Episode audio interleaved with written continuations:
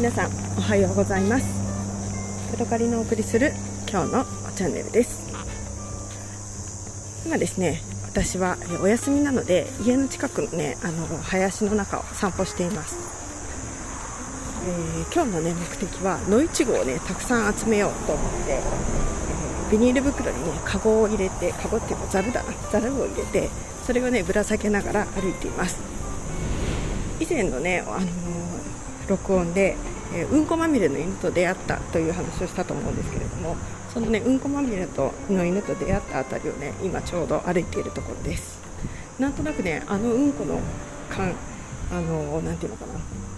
思い出からあまりねこの辺のものが綺麗じゃないんじゃないかみたいなね変な思い込みがあって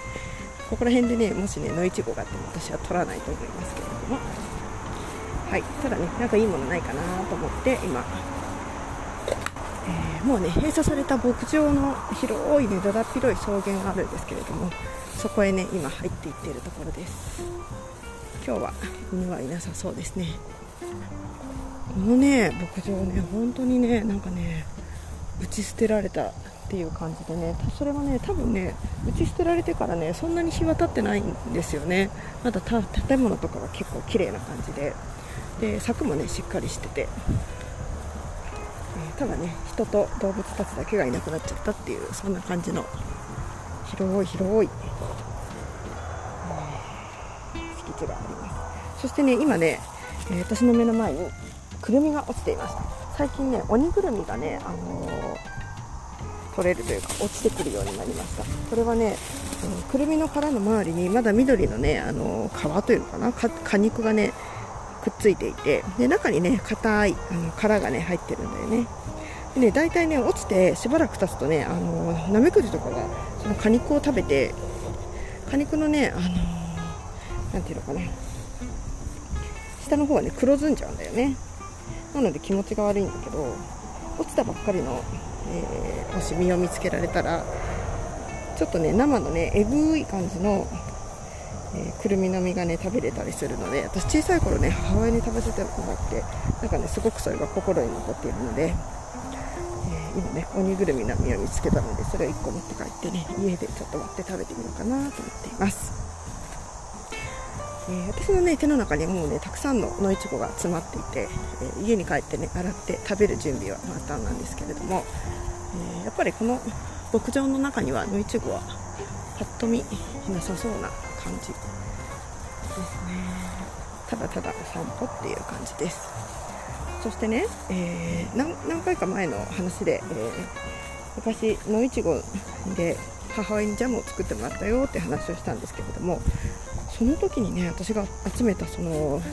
岐阜岐阜の山奥で集めた野いちごとここら辺に生えている野いちごはね同じ種類のように見えるんだけど大きさがねかなり違いましたえー、近寄ってね積み上げつまみ上げてみるとね1.5倍か2倍ぐらいね、えー、実の大きさが、え、大きかったんですね。なのでねさすが北海道サイズだなと思ってね関心をしていました、え北海道サイズといえばね、あの北海道にはフキとか、えーと、あとは板取とか何でもかんでもねなんかね妙にね本州のものよりもねサイズがね大きいんですよね。すごくねあのなんか土地がでかいから植物なんかもね大きくなっちゃったっていうそんな感じがして面白いですね。はい。あとね私がね見つけられないかなと思っているのはキノコですね、えー、裏側がね網網になった、えー、私の母親はね井口岳とか言うんですけれども、えー、井口岳がねもし生えていたらそのキノコだけは私もね食べていいということが大体判別できるのでなんかね美味しいキノコが生えてないかなと思ってね歩いています。というのもね最近ねもうずっと雨続きでもうずっとねしけしけしけしけしてるんですよね。なのでね私の家の周りはねたくさんねキノコが今生えています。ただ食べられるキノコではないんですよね。えっ、ー、と何ていうのかな。あのなんだろうこのキノコっていうようなあの見たこともないねキノコ。すっごい大きいのとかもあるんですよ。なんか手のひらサイズのねもっともっと大きいやつとかもあったりするんですけれども。私もね食べられると分かっているキノコっていうのはなかなかね入ってないんですね。はい。今ねちょっと道路から外れてだいぶね、あのー、川岸の方へやってきました。虫のね耳にセミの声が虫なのかな？セミなのかな？声がねよく聞こえて、えー、鹿のね足跡をたどりながら歩いているというそんな感じの道ですね林のいい匂いがします足元はねふかふかの砂ですねそして水が元気よく流れていてそれはいいよっていう感じですねただですねもうね北海道は夏は終わりなんだそうですえーとお盆がね来たらもう終わりだよっていうことは聞いてたんですけれども一昨日あたりとかすごく寒くてね、あのー、トレーナー着て下もね普通に長ズボン履いてみたいなそんな感じで部屋で過ごしていたし、えー、畑のねハウスの中にいる時も半袖なんかではね全然寒くてロンティーを着ながらね作業していたりとかそんな感じでね8月の前半なのにね、えー、これでもう夏終わりなんだって言ってね夫と2人でね嘘でしょってなってるぐらいね。最近はとっても涼しいですね。ただね雨が多い。これが残念ですね。涼しくてね天気が良かったら最高なんですけれども涼しいけどずっと雨。だとねなんかつまんないなっていう感じがしますよね。えーとね今日ね私ね本当はねどっか遠くまでねドライブ旅行をするつもりでした。というのも夫が朝から出かけてそのままね、え夜勤で明日の朝帰ってくるっていうそういうシフトだったんですね。なので、えーと、増毛町とかあ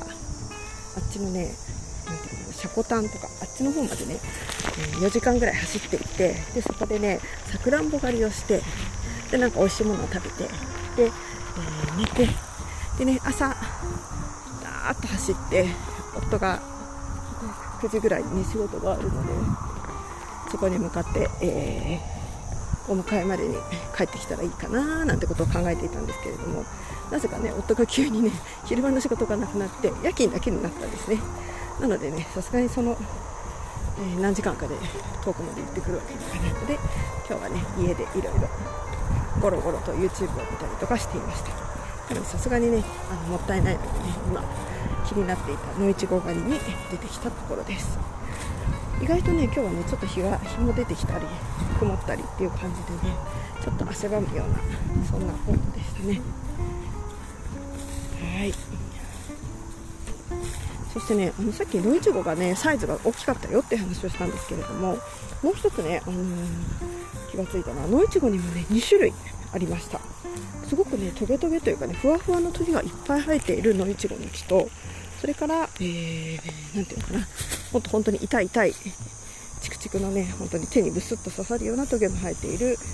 怖い野いちごとね2種類ありました。そしてねお味は怖い野いちごの方がちょっとね酸っぱめでワイルドな感じですでふわふわの優しい野いちごはもっとね、あの、優しい感じの。そしてね甘みも強かったです。ただねその優しいのいちごはね家の近くのなんか早茂みにはあるんだけどこういうね野生の茂みにはね生えてないんだよね。だからもしかしたら誰かが植えたものなのかもしれないなと思ってねさっき味見をしておりました。はい。じゃあねまたさっきのうんこまみれの犬と出会ったあたりをね、えー、また戻ってきたんですけどそこを降りながらねお家の方へ帰っていきたいかなと思っています。はい。今日はね家に帰ったら夫がいるのでえっ、ー、とねお昼というかブランチというだけでもなくちょっとね遅めのお昼ご飯みたいな感じでね何を作ろうかなっていうのを考えてるんですよね、えー、ラタトゥイユみたいなものを作ったのでそれをね使ったパスタかまたはそれをお味噌汁のような感じにして納豆ご飯を食べるか。